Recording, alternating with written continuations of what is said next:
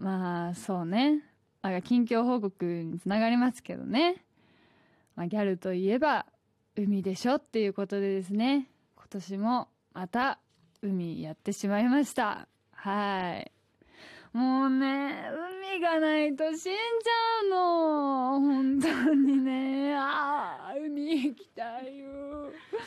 海にね行きましてですね今年も、まあ、去年もね行った様子をねあのジェニックっていう雑誌の「日々これ口実」っていうあの連載やっててそこに写真載せたりしてたんですけどまあやばいっすね。もうなんか海海が近くにある場所に住みたい。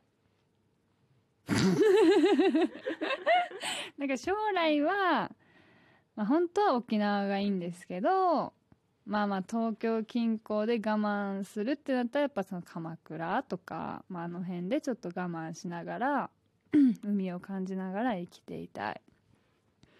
でですねその海ってめちゃくちゃ日焼けしたんですよ今年。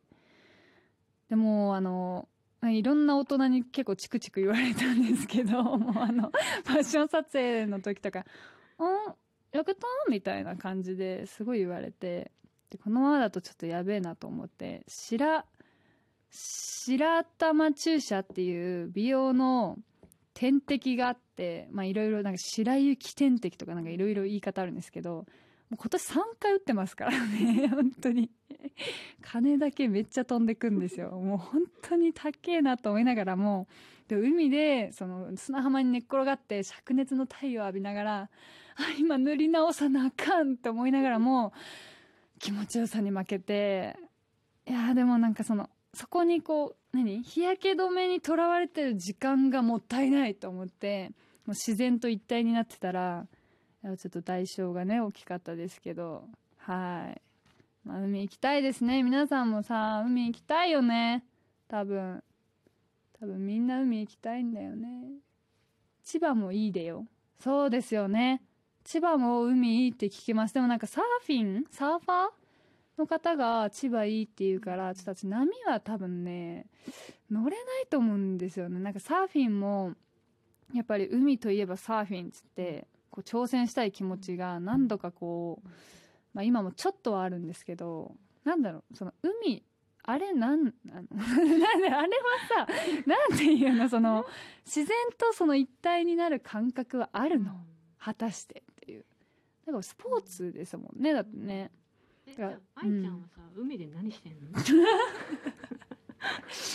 それはあのお魚がいるとこでは、まあ、シュノーケリングと素潜りですね、まだダイビングはねしたことなくてまあなんていうの素潜りでしかもなんかまだね多分ね水深23ぐらいしか行ったことないんですけどめっちゃ浅いんですけど。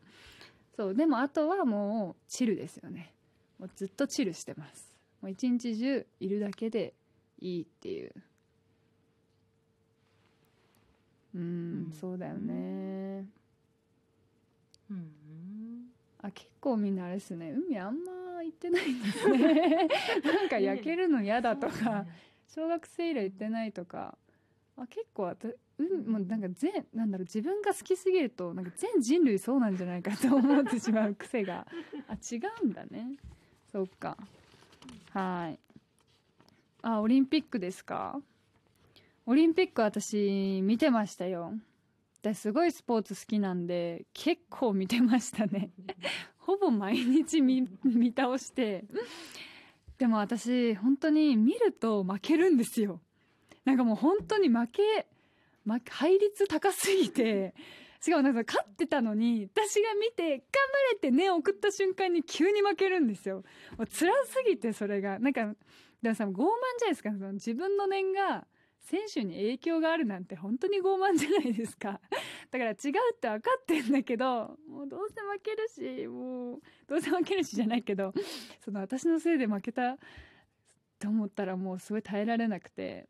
でも結構ねなんか前回のリオオリンピックのバドミントンの女子ダブルスの試合を見てて決勝で金メダルかどうかっていう試合の時にうんとバドミントンって何点 21? だから10あ16対20で相手が勝ってたんですよ。でもあと1点取られたらもう負けで銀メダル。っていう局面を見てて私。でその時になんだろうその日本のその選手のお二人が本当に品品性がすごく高くて相手の選手に対してのなんだろう尊敬なんだろう。そう選手同士の尊敬の念を前提としたプレーにもうめちゃくちゃ私感動してあこんなに美しい人たちが負けるわけないと思って頑張れ頑張れって思ってたらそのまま5点連続ポイントで逆転で金賞金賞じゃねえや。ちっちゃ金メダルを取ったんですね。その時にはやっぱり美しいものが最後に勝つってあの試合でね教えてもらいましたね。はい。というわけでですねここで一曲お聴きいただきたい。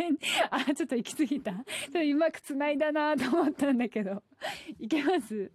じゃあはいここで一曲お聴きいただきたいんですがまあそのオリンピックでねなんか話題になったそのマツケンサンバっていう曲がありますよね皆さん。聞きたかったですよね 皆さん多分。だからまあ聞こうじゃないかということで。で皆さん知ってました？これそのマツケンサンバをちょっと流したいって話になった時に。実はねもうちょっといろんな情報がちょっとどうしよう。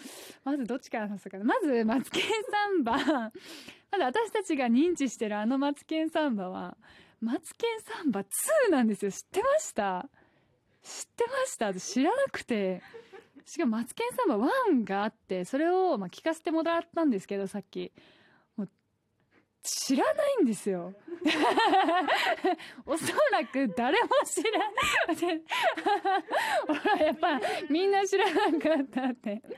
いやもう本当にびっくりして、しかももうめちゃくちゃ面白いのが マツケンサンバ2で、その あの、実はイントロが長いっていう曲なんですよね。で、マツケンサンバ2でやっと歌い出すってなるまでに1分7秒かかってるんですよ。だイントロ67秒あるんですよ。なんかこれカラオケで入れたら地獄の曲なんですよね。マツケンサンバ歌おうぜイエーイでうん、うん、うん、オッケーオッケーみたいな、絶対なるじゃないですか。で、また驚異的なのが、マツケンサンバ1で、マツケンが出てくるまでに、1分52秒かかるんですよ。もうこんなことある？もう R1 のネタになりますよね、こんなことやってたら。いやだからもう本当に驚異的な曲なんだなと思ってこの長いイントロはやっぱりもうあの映像があるから聞けるんやなっていうのを、まあみんなで体感しようということで、今日はラジオで音声のみで、えー、マツケンサンバ2を流させていただくことになりました。はい。なので、えー、松平健さんでマツケンサンバ2をお聴きください。